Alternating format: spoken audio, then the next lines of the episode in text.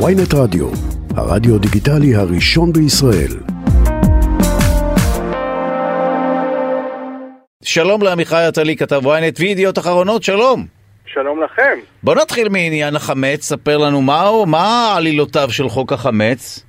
עלילותיו הן, זה, קודם כל אני לא יודע אם נכון לכנות את החוק הזה חוק החמץ, כי חוק החמץ היה כבר בגדול, זה חוק אה, היסטורי שאני אפילו לא יודע להגיד ממתי הוא, אבל לפחות אגיד לכם שכמי שנולד בעיר העתיקה בירושלים, גדלתי שם. מה?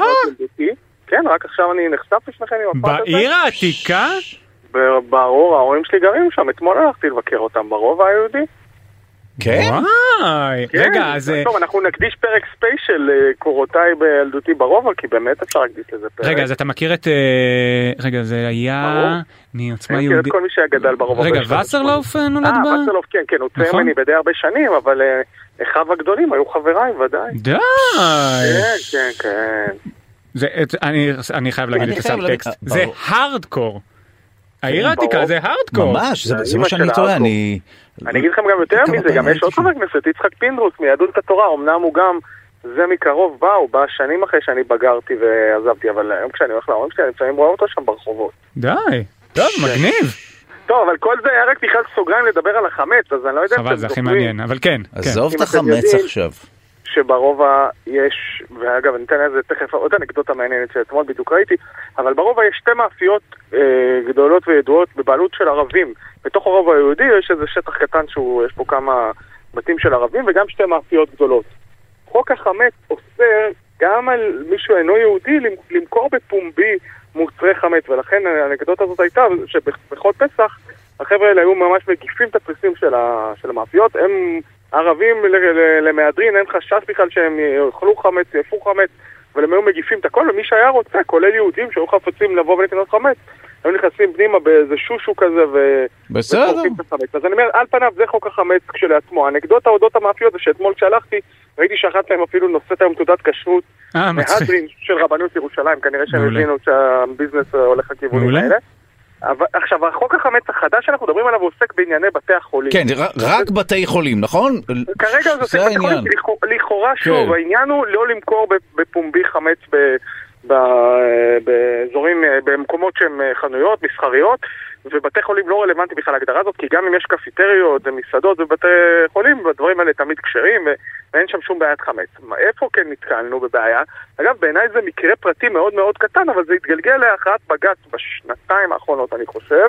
אה, אה, גם יש איזה אירוע פוליטי סביב הדבר הזה שקשור בעידית סילמן, תכף נדבר עליו, אה, שהיה מי שעתר לבג"ץ ואמר שבתי החולים בעצם לא יכולים לפשפש בכליו של, אה, של אדם פרטי, זאת אומרת, גם אם אתה בא לבקר חולה, אה, כמו שאצלנו היו אומרים, תמיד כשאתה רואה אמבולנס תתפלא שבפנים יש יולדת ולא חולה אנוש. כן. כן, אנחנו, זה הז'אנר של הרובע, אני אטבל את השיחה הזאת בכל מיני אנקדוטות מהרובע.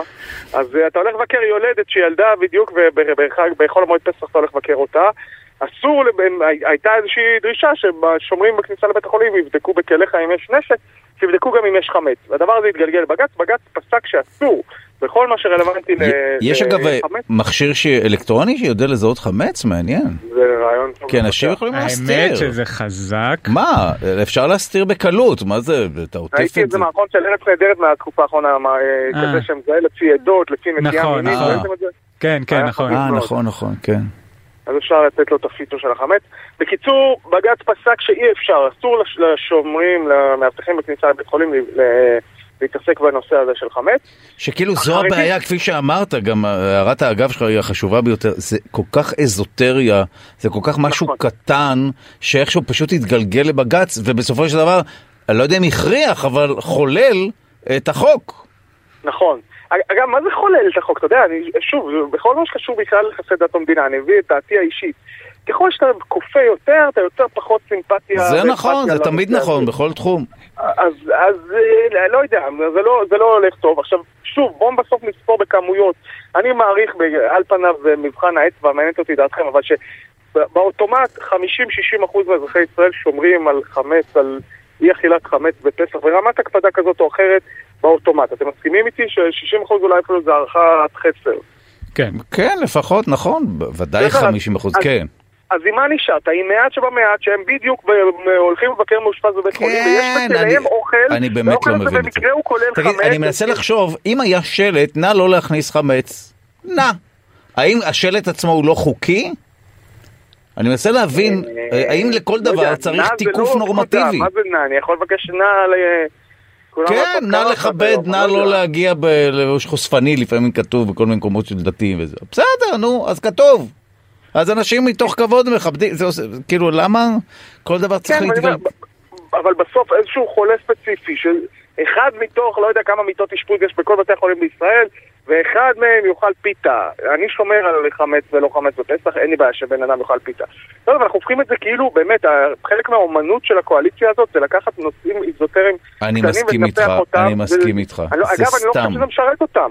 כי לא. גם אם את הבייס הבסיסי של זה, שהוא לעומתי והוא ממש, עף על זה אני רומז, כל מסכים הכבוד, איתך, זה נכניס מיותר. להם, זה מעולה. ברור שבשוליים זה נוגס בהם, זה לא... הלוואי, הלוואי ואתה צודק, אני לא יודע. אני מודה שאני, בתחושה שלי כבר לא יודע האם הציבור רוצה להתעמת או לא. אני לא יודע. לא, אני אומר, גם אם יש קבוצה אפילו גדולה שרוצה להתעמת, שהיא עפה, אני, אני כן, אומר, אתה אומר כי שיש דלתא של אני רואה מצביעים, את כן. שעפים על זה שעכשיו נראה להם מה זה בבג"ץ, שהם דפקו אותנו בהתנתקות ונחזיר להם, ובכל כן. מיני פרמטרים, כן, הסיפור של מיקי זוהר, אתה יכול בהרבה, בהרבה קריטריונים להגיד, הנה, יש קבוצה שאפילו, נגיד אפילו שהיא רוב מתוך 64 המ- המנדטים, המצביעים האלה שהצביעו ל-64 המנדטים האלה, הם עפים על זה. ברור לי שבקצה, בשוליים, גם אם באחוזים קטנים, יש מי שזה מרחיק אותו, ואני חושב שיש שירות פוליטי לעצמה, הקואליציה לא עושה.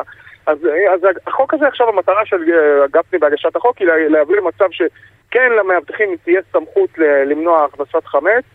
בסוף אני חושב שהרווח שהוא יקבל אישית מזה, ו- והציבור שלו, וגם, אה, לא יודע, שמירת היהדות במרחב הציבורי במדינת ישראל, הרבה יותר נמוך מהנזק שזה מייצר בכל הרמות. שוב, אני מבטא את דעתי, ו- וככה זה נראה לי. אז אני גם ארשה לעצמי עוד מעט.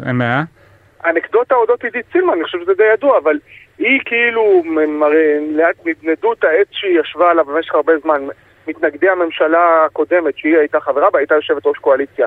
בסוף לדבריה, הרגע שבו קרסה והיא אמרה איני יכולה עוד, זה היה דווקא אותו פסק דין של בג"ץ שאמר שאפשר להכניס חמץ זה- לבתי חולים. אני לא חושב שזה ששבר היה אותה. פסק דין, זה היה שניצן הורוביץ הזכיר את ה- נכון, את נכון, הפסק אתה דין. צודק, אתה צודק. שניצן זה אפילו לא היה- אה. לא פסק דין, זה הייתה הודעה של ניצן הורוביץ ל... כשר הבריאות שממונה על בתי כן. החולים, צריך לזכור, כן? כן יצוין, אגב, כי אני, אני פה לגמרי בפוזיציה, אני חושב שסילמן יצא על הפנים וזה, אבל ניצן הורוביץ המעשי שלו, ובזה אני נותן קרדיט לגדעון דוקוב ששכנע אותי, כתב אה, אה, מקור ראשון אם אני לא טועה היום, אה, שזה היה מקנטר מה שניצן הורוביץ עשה. הוא היה, הוא עשה את זה, בתכלס הוא לא היה צריך לעשות את זה, הוא עשה את זה, הוא גם נהנה את הסביבה, שזה גם, גם אם אני חושב שזה היה צודק, זה בטח לא היה חכם. אני עכשיו, אם אני יכול לא, לדעתי, הוא. כמובן, הוא קרץ פה לבייס שלו, הוא רצה להראות, הנה, אני כן. שר בריאות שלא רק מתעסק בענייני ליבה של המשרד, אלא גם מביא את האג'נדות הליברליות. וכולנו יודעים איפה. הבייס שלו היום. ורק אני אגיד את דעתי, כן. וסליחה, אני חושב שזה חוק מזעזע. לי אין בחירה אם ללכת לבית חולים או לא, אין לי בחירה. בית חולים זה משהו שהמדינה מספקת לי כשאני עומד למות.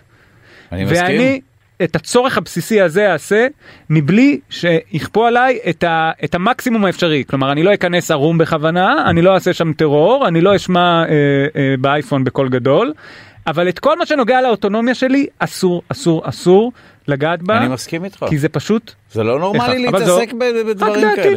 אה. עזוב, אנחנו, אה, אז בוא נדבר על אה, עניין המעיינות בפעם הבאה. בסדר גמור. שאנחנו אה, הרחבנו וזה היה מרתק.